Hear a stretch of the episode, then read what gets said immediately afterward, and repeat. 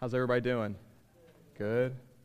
My wife and I just got back from a marriage conference, and it was absolutely amazing. We celebrate our one year anniversary tomorrow, which I'm still kind of shocked because uh, I don't know how she put up with me this entire year. Um, but uh, one thing th- that the speaker, his name was Paul David Tripp, he said yesterday, uh, and this kind of uh, ties into the message I'm giving today he, he was talking about the sovereignty of God in our marriages. He said one of the ways you can know that God is sovereign is he has given people times of waiting. He said, waiting is the reminder that you are not king, that God is. And I thought that was brilliant, you know? Because how many times in our life are we waiting and we just feel overwhelmed because we can't actually control everything? We can't control you know, if that uh, company is going to call us back for a job or if the uh, lucky lady is going to say yes to, to the proposal. So, um, but let's open up to Acts 2 22 to 41. Follow along with me. Men of Israel, hear these words Jesus of Nazareth, a man attested to you by God with mighty works and wonders and signs that God did through him in your midst, as you yourselves know.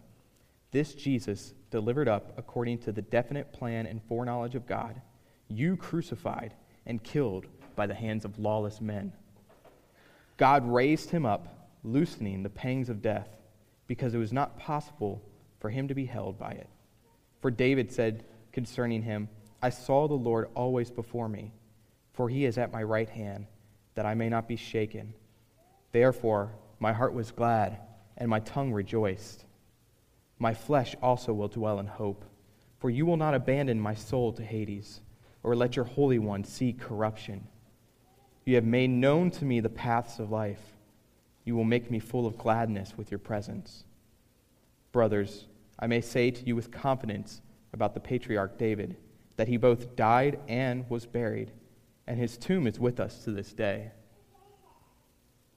Being therefore a prophet, and knowing that God had sworn with an oath to him that he would set one of his descendants on his throne, he foresaw and spoke about the resurrection of Christ, that he was not abandoned to Hades, nor did he see or nor did his flesh see corruption. This Jesus God raised up, and of all that we are all witnesses, being therefore exalted at the right hand of God, and having received from the Father the promise of the Holy Spirit, he has poured out this that you yourselves are seeing and hearing. For David did not ascend into the heavens, but he himself says, The Lord said to my Lord, Sit at my right hand until I make your enemies your footstool. Let all the house of Israel therefore know for certain that God has made him both Lord and Christ, this Jesus whom you crucified. Now, when they heard this, they were cut to the heart and said to Peter and the rest of the apostles, Brothers, what shall we do? And Peter said to them, Repent and be baptized, every one of you, in the name of Jesus Christ, for the forgiveness of your sins, and you will receive the gift of the Holy Spirit. For the promise is for you and your children, and for all who are far off, everyone whom the Lord our God calls to himself. And with many other words, he bore witness and continued to exhort them, saying, Save yourselves from this crooked generation. So those who received his word were baptized and there were added that day about 3,000 souls. Let's pray. Father God, you are good, you are awesome, and you are holy, Lord. We thank you for all that you have done in our lives, for saving us from our sins, Lord. We thank you that you are using this church to proclaim the gospel to this city, to our neighborhood, to our friends and family. Lord, we pray for wisdom and knowledge today that we may grasp uh, what your scriptures teaches, what, how beautiful your character is, Lord, and that we may see that in all life's troubles, you are our God, and you will deliver us and protect us and lead us home. And Lord, we pray this in your name. Amen.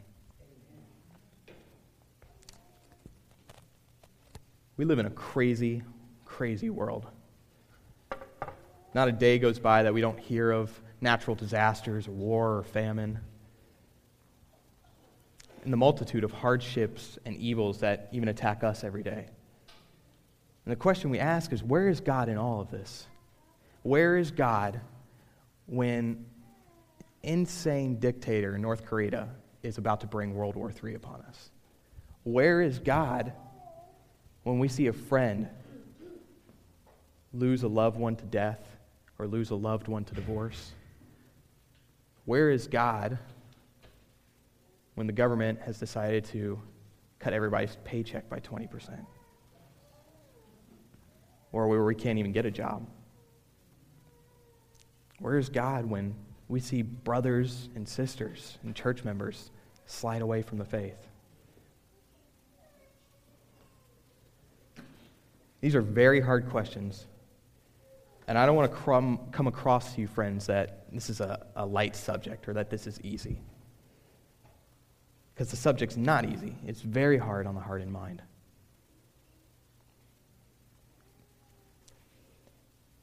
But know this that if you dwell and meditate and take rest in what I'm about to say, that if you find your rock and refuge in Christ, if you find Christ to be your all, that even when hardships and evils come, even though it's agonizing and you will struggle,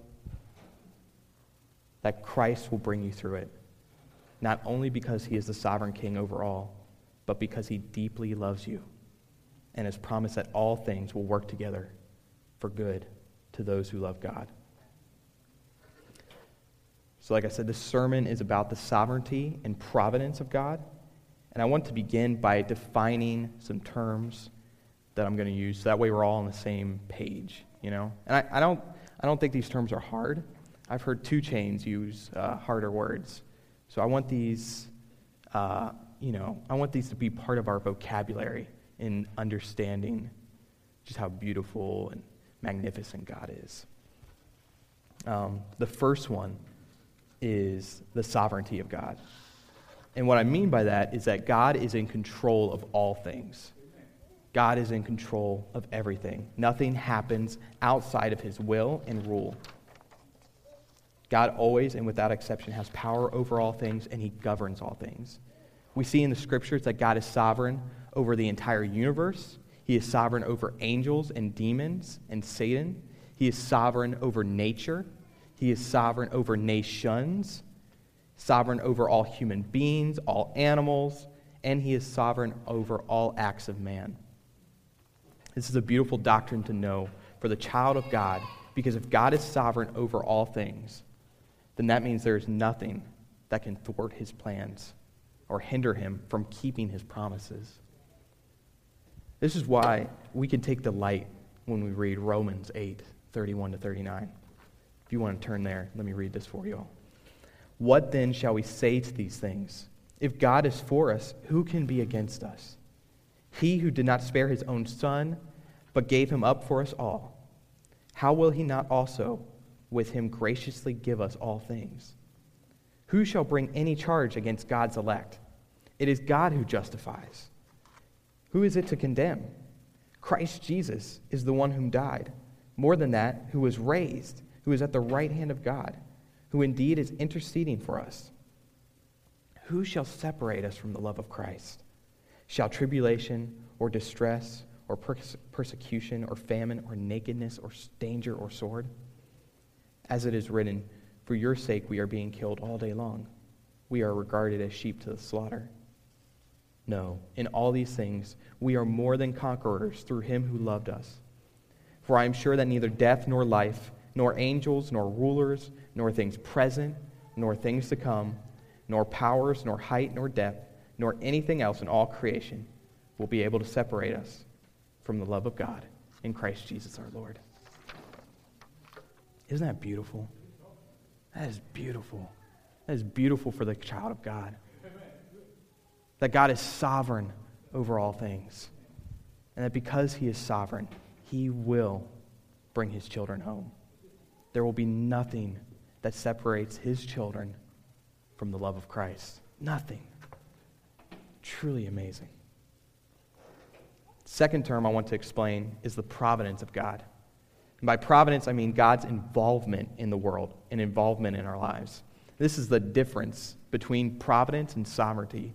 Sovereignty is God's rule over all, God's providence is his involvement in all. The providence of God is God's involvement in bringing all things to their appointed end and for his glorious purpose.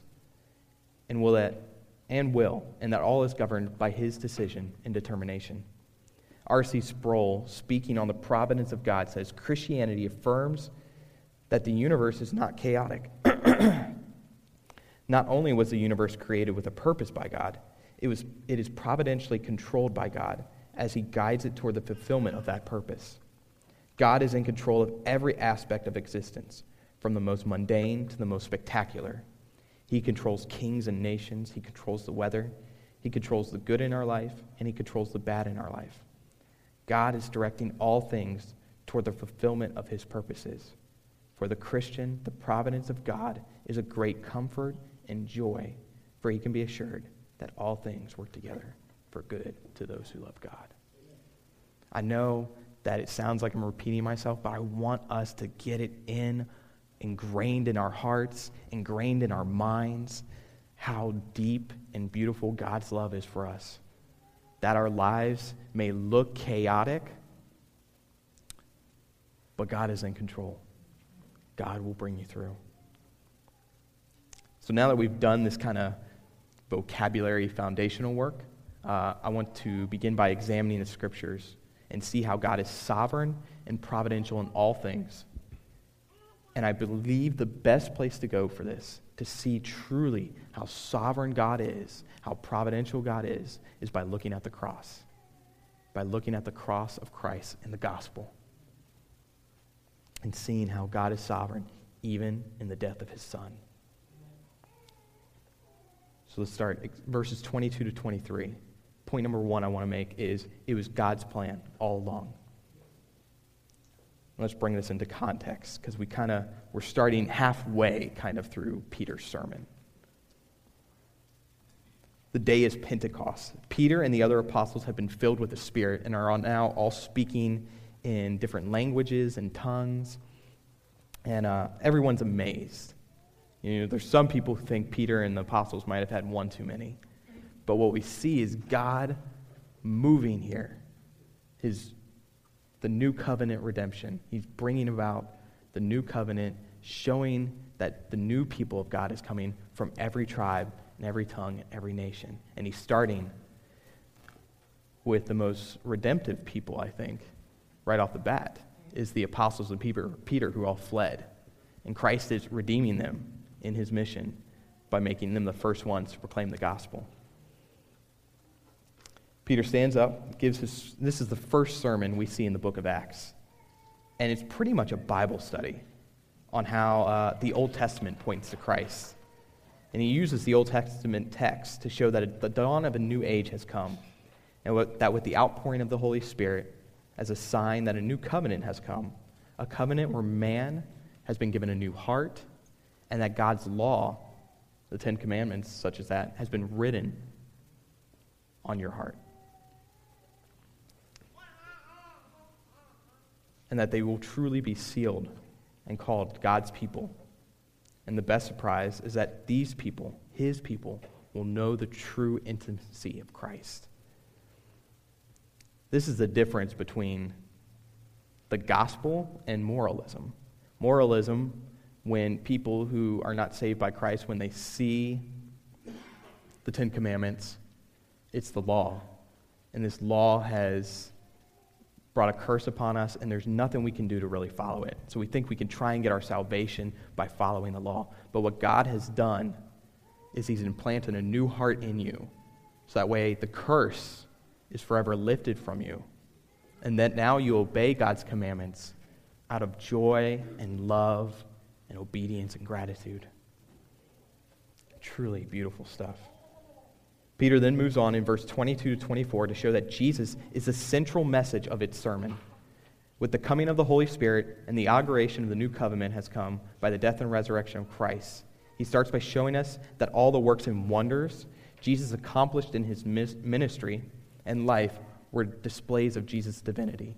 Every healing, every miracle, every wonder was a sign to the Jews in the world that this was not no ordinary prophet, he was not no ordinary teacher. This was the Son of God. He was the Messiah. And that he is the Redeemer that the Jews have all been waiting for. Peter then gives the shocking revelation that the death of the Messiah, the death of Christ, was the plan of God. It was all part of God's plan to crush his son. John Calvin, in his commentary on this passage, states At first sight, it seems unthinkable that a person God had so greatly blessed, this Christ, should later be open to all kinds of abuse and suffer such a death. Because the cross does upset us so, Peter said that Christ suffered nothing by accident or because he lacked the power to rescue himself, but because, but because it was by God's set purpose. Christ's death was ordained by God's eternal counsel. We know that God never does anything for no reason, and from this it follows that there was a good reason for Christ's sufferings. It is God's purpose for us to be subjected to death for our sins, and Christ's blood was the price of our death.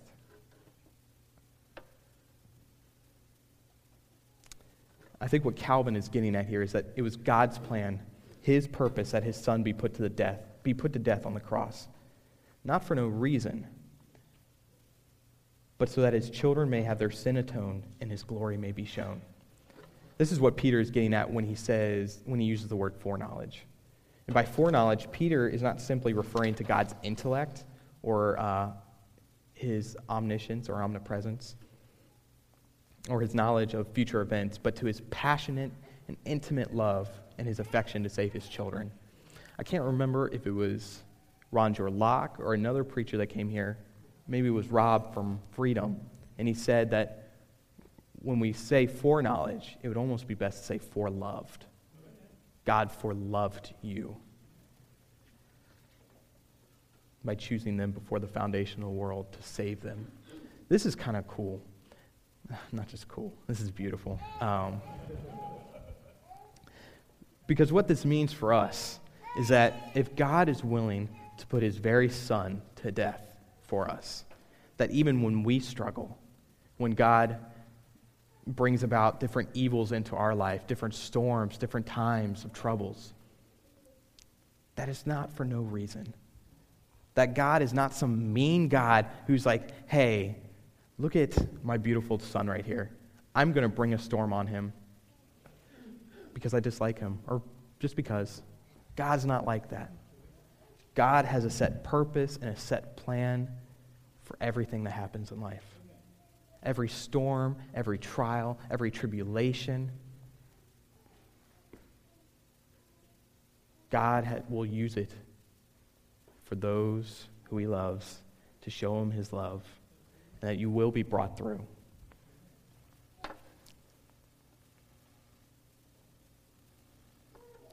Verses 24 to 36. Let's move on. Point number two I want to make is that it was God's plan. Not only was it God's plan to crush Christ, it was the project of the Trinity to raise Christ. And what we see right here in these next few verses is one of the most amazing things ever. And what I think of is,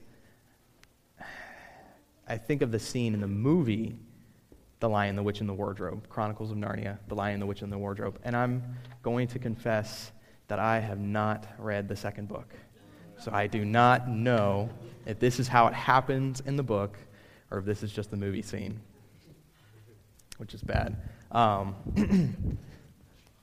but in the movie, Aslan has been slayed.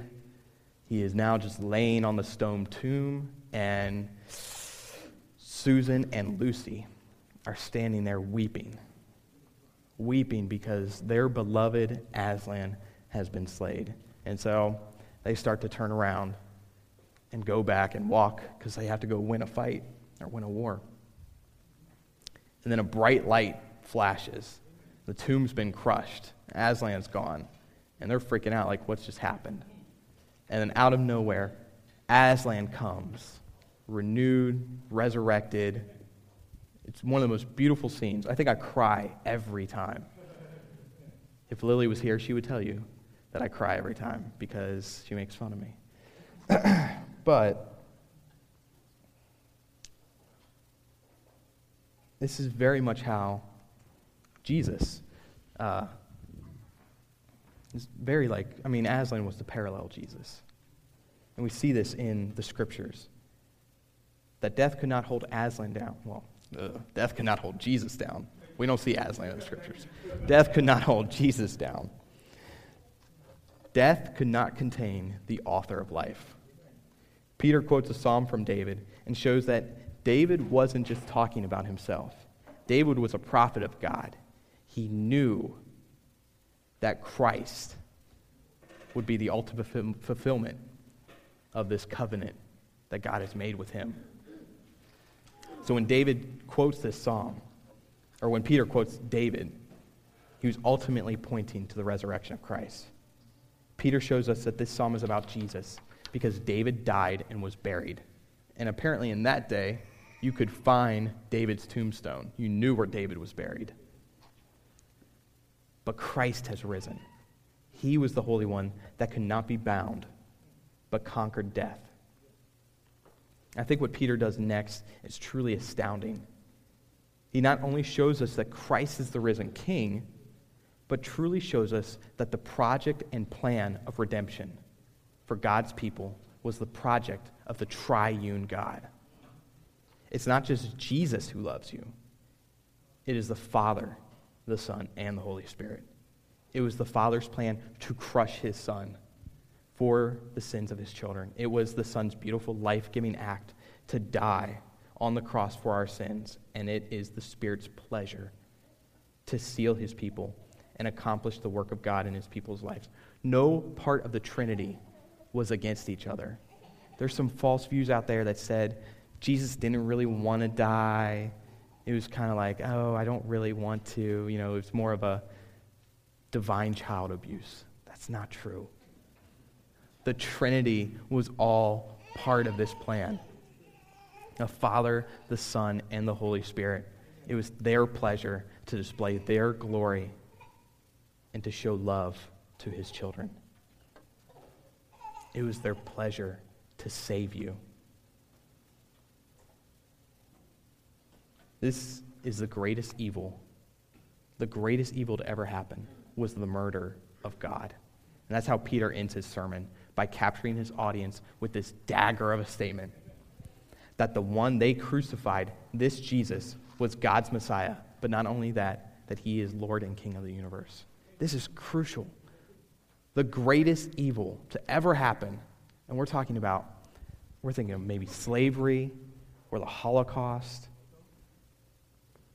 the Inquisitions, the Crusades, but the greatest evil to ever happen was the death of Christ, the most innocent, the innocent one.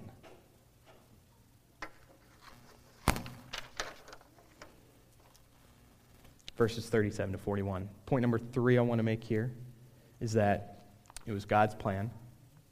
Not only was it God's plan to crush Christ, it was the project of the Trinity to raise Christ, but man is responsible for killing Christ. This is such a hard thing to understand the sovereignty of God and man's responsibility. This is something I think all of us wrestle with. And sometimes we either weigh one too heavy to the other side or the others. You know what I'm saying? But from the scriptures, we can see that there's clear affirmation that God is sovereign over all, yet humans are responsible for their evil deeds. By looking at God's character, we could see that God is good that he's holy, that he's awesome, but that he's not the author of evil. For that is contrary to his character, and it's just downright blasphemy. And even though God ordains evil to pass, man is still not absolved for his responsibilities. So this is crazy because I think sometimes our finite minds cannot truly understand this how is God, who is sovereign over all and providential over all, who ordains evil to come to pass, how is he not responsible? But when we see his character, we know that he's not responsible for evil because evil cannot come out of God. And then yet we're still here where man is still responsible for his actions. I can't, it would take so long. I don't even think I could actually, uh, what's the word I'm looking for? What's the word I'm looking for? Describe the tension, you know, between the sovereignty of God and man's responsibility. But the scriptures clearly point it out. After hearing this sermon, the listeners are cut to the heart. And I think this is such a clear work of the Holy Spirit. Such a clear work. This is how people are brought to Christ, is when they hear the gospel and the Spirit cuts them to the heart. And they cry out, What shall we do? Um, but before I tell you what Peter's answer is and what we should do, I think we need to see the problem here. And the problem is we live in a culture that has been heavily influenced when we th- about the way we think and act. Our culture pounds into our minds that, I mean, this starts early, that we are the captain of our own ship, that we decide our destiny, we decide our own fate. So when we hear that God is sovereign, when we hear that He's providential, we kind of push back. We're like, no, no, no, no, no. God, you can't be sovereign. I want to do what I want to do. I want to be the captain of my own ship. I decide where I go, you know? And we end up demeaning God's character. We end up not getting a fuller picture of God's character when we do this. And we, we push back because we don't like the implications of this, you know? We don't like the implication that God ordains everything to come to pass, even the death of his son, because the reality is we really don't want someone in charge. We want to be our own God. We want to decide how things are and how things go. Last week I preached at uh, Rock Creek Church, and this we preached on Jonah, or I preached on Jonah, and uh, that's pretty much the story of Jonah. God's sovereignty is He says, Jonah, I have a mission for you. You're going to go to the Ninevites and you're going to go proclaim my message. And Jonah flees instead. And what we see in Jonah 4 is the reason Jonah fled is because he wanted to be God. He wanted to carry justice out in his own way. He didn't want the Ninevites to repent, he wanted the Ninevites to be crushed and destroyed. This is what happens, you know? And this is a struggle for the Christians, you know? If God has called us to proclaim the message to our enemies, we want to be our own God and say, no, no, no, no, no. God, I don't think they need your grace. They need your justice. They need to be blown away.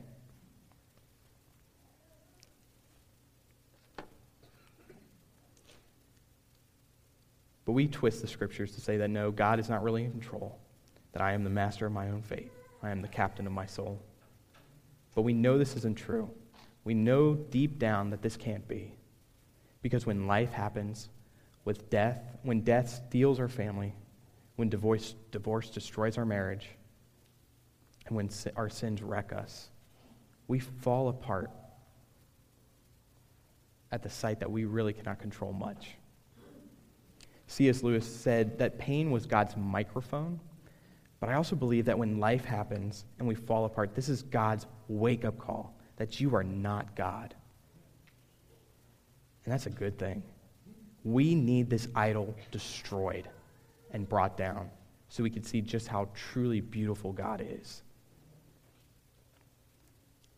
And here's the thing we can truly see how beautiful the God of the universe is when we gaze upon the gospel, when we look upon the cross of Christ. The cross of Christ shows us that in God's sovereign and providential plan, God would display his glory and his love for us by ordaining the greatest evil to ever take place the death of his perfect and righteous Son.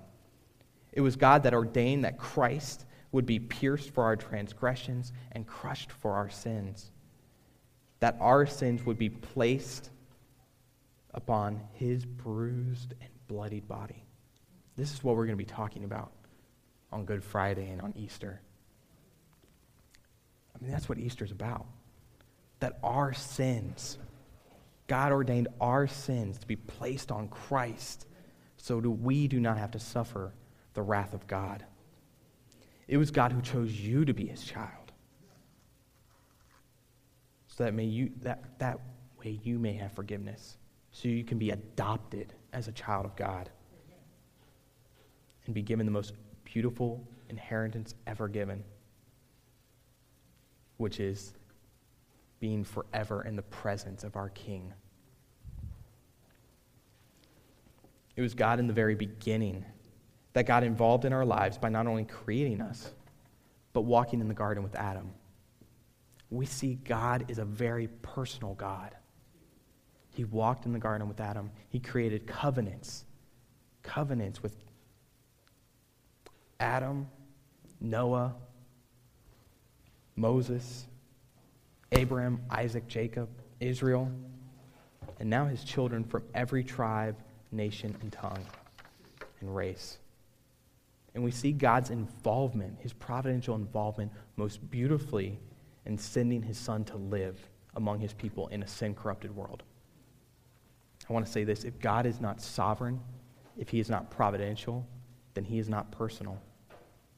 He is not a personal God. But he is. God is a personal God. He is sovereign, he is providential.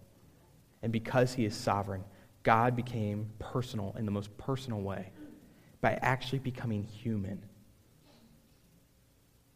There is a, the message version of the Bible translates 1 John 1 14.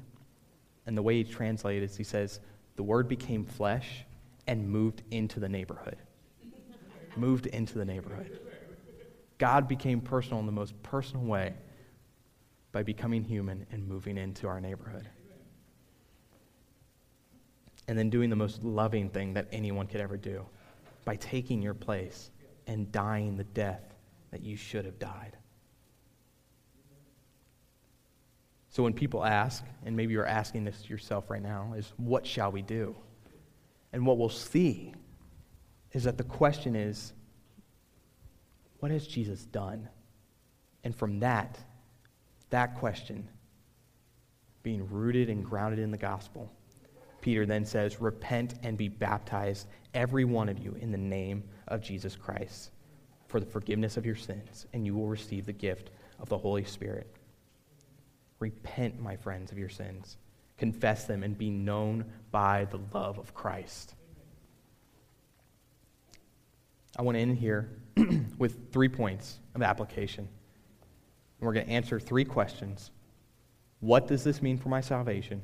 If God is sovereign and providential, what does it mean for my salvation? What does it mean for how I live my life? And what does this mean on how we deal with evil? First point what does this mean for my salvation? Christ died so we could be brought home. This is huge. If God is sovereign over all, and he has brought salvation to you and chosen you to be his child, then you can never lose salvation you can never lose salvation. We struggle because there's some false teachings out there that says, yes, you can lose salvation. But no, if God has chosen you to be his child, he's not going to throw you away. He's not going to say, well, this kid's too hard for me. Take him back to the, uh, the boys' home or the girls' home. No. God has brought you into his family, and he's going to carry you all the way home. Christ says in John chapter 6, 37, All that the Father gives me will come to me, and whoever comes to me, I will never cast out. And again in John 10, 27 to 29, Christ says, My sheep hear my voice, and I know them, and they follow me. I give them eternal life, and they will never perish, and no one will snatch them out of my hand. My Father, who has given them to me, is greater than all and no one is able to snatch them out of the Father's hand. This is a comfort. This is a huge comfort. We go through life sometimes when we fall in sin and think, this is it. I'm done through. God's done with me. I broke the last straw. I crossed that line one too many times. But God is sovereign, and He has saved you by sending His Son to die for you and by sealing you with the Holy Spirit. And He has sealed you until Christ returns with the new heavens and new earth. This is beautiful, guys. Now, I'm not saying that um, you're absolved from responsibility. This is not to say, well, you know, this is not free rein to just go on and sin. And yes, maybe your sin uh, is personal, but ultimately your sin affects everyone, everyone around you. But this is the beauty of Christ. This is the beauty of God. That even though you fall into sin, Christ will bring you out of it. He will bring you home. I want to read Romans 8 29 to 39 again. I just think that we need to soak that in. Let me just read this again. For those whom he foreknew, he also predestined to be conformed to the image of his Son, in order that he might be the firstborn among many brothers. And those whom he predestined, he also called. And those whom he also called, he also justified. And those whom he justified, he also glorified. What then shall we say to these things? If God is for us, who can be against us? He who did not spare his own son, but gave him up for us all, how will he not also with him graciously give us all things? Who shall bring any charge against God's elect? It is God who justifies. Who is to condemn? Christ Jesus is the one who died. More than that, who was raised, who is at the right hand of God, who indeed is interceding for us. Who shall separate us from the love of Christ? Shall tribulation or distress or persecution or famine or nakedness or danger or sword? No, in all these things we are more than conquerors through him who loved us. For I am sure that neither death nor life, nor angels, nor rulers, nor things present, nor things to come, nor powers, nor anything else in all creation will be able to separate us from the love of God in Christ our Lord. Soak this in. Christ has saved you. Christ, it will bring you home. You will not lose your salvation. You will not be thrown out with the garbage. Christ will bring you home. And knowing this, you may rest easy. Come to me, all who are weary and burdened, and I will give you rest. Matthew 11, 28. He will carry you home no matter what happens. Point number two what does this mean for how I live my life? In God's sovereignty, we have responsibilities. And what I mean by this question is this if God is sovereign and providential, why do we have to do anything? Why should I pray? Why should I evangelize? If God is sovereign and providential, if He's in control of all things, why live? I think the answer lies in Scripture. In Proverbs 16:9, if you guys want to turn there, says, The heart of man plans his way, but the Lord establishes his steps. Practically speaking, providence does not absolve you of your responsibility to live for God's glory, to pray for God's glory to be displayed, and to evangelize the nations for God's glory. John Calvin, speaking on this very subject, says this means that we are not at all hindered by God's eternal decrees, either from looking ahead for ourselves or from putting all our affairs in order, but always in submission to his will. The reason is obvious, for he who has set the limits to our life has at the same time entrusted us entrusted to us its care. He has provided means and helps preserve it. He has also made us able to foresee dangers that they may not overwhelm us unaware. He has offered precautions and remedies. Now it is very clear what our duty is. Thus, if the Lord has committed to us the protection of our life, our duty is to protect it. If He offers help, to use them. If He forewarns of dangers, not to plunge headlong. If He makes remedies available, not to, ne- not to neglect them. The Lord has inspired in men the arts of taking counsel and caution by which to comply with His providence and the preservation of life itself. This is amazing. So God is saying, I am sovereign and providential. Or, sorry, what, is, what Calvin is saying is, I am sovereign. God is sovereign and providential. Yet in God's sovereign and providence, He's given you beautiful ways to display His glory. God could easily have chosen angels to proclaim His gospel. What he, but what He has done is He's chosen you. He's chosen to redeem you and then send you to pray, to evangelize, to live. This is amazing. Because if I was God, I would not send broken people my message. I would create robots or, I don't know, some super beings, but I would not send broken sinners to go to pray for my glory to come, to evangelize, or just to live for my glory. But God has chosen us, which makes sense. If God is personal, He would choose man to be personal too, to live his life in a personal way by praying for others, by preaching the gospel, by living for God's glory.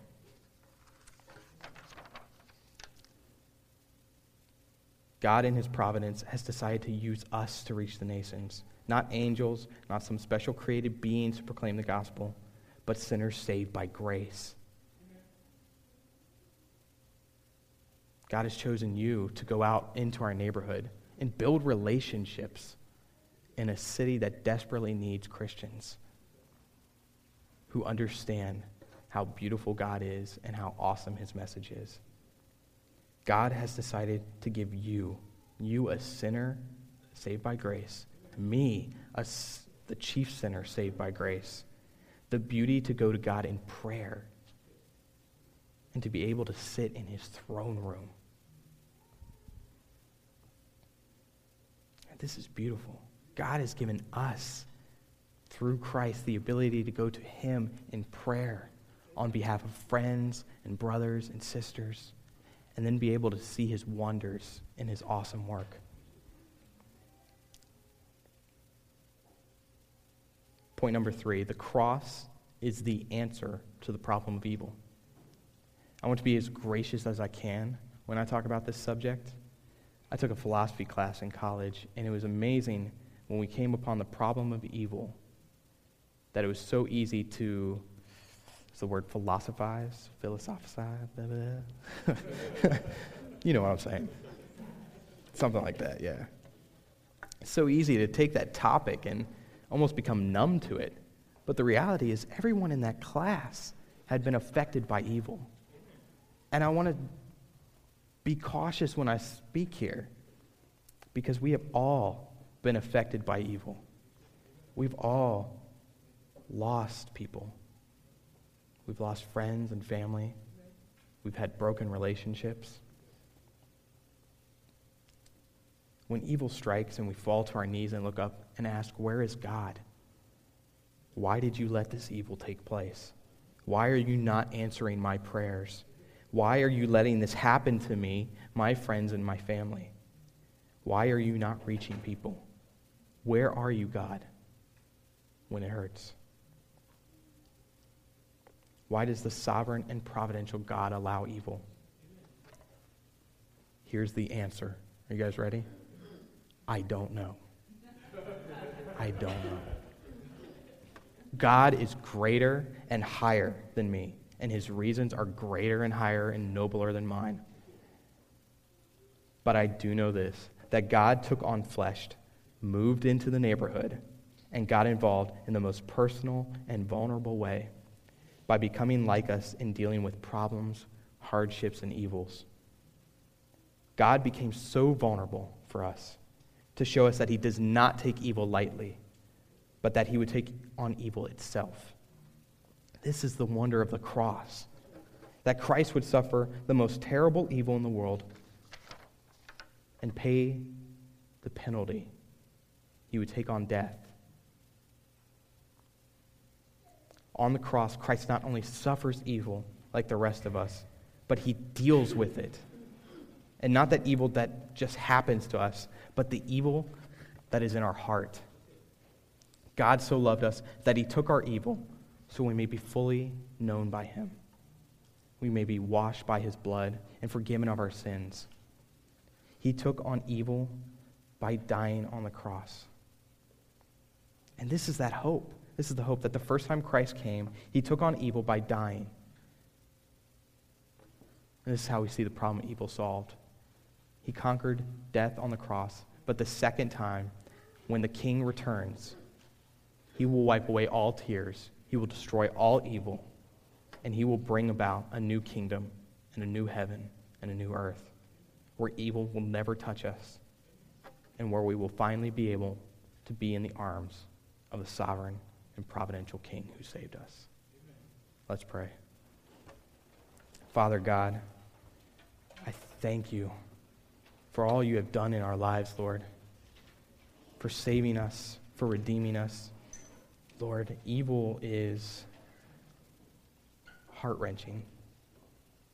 And we don't know what to do sometimes when our prayers aren't answered or when evil strikes us. But Lord, please embed it in our hearts that you are sovereign, that you are in control, that you will bring us home to your kingdom, Lord.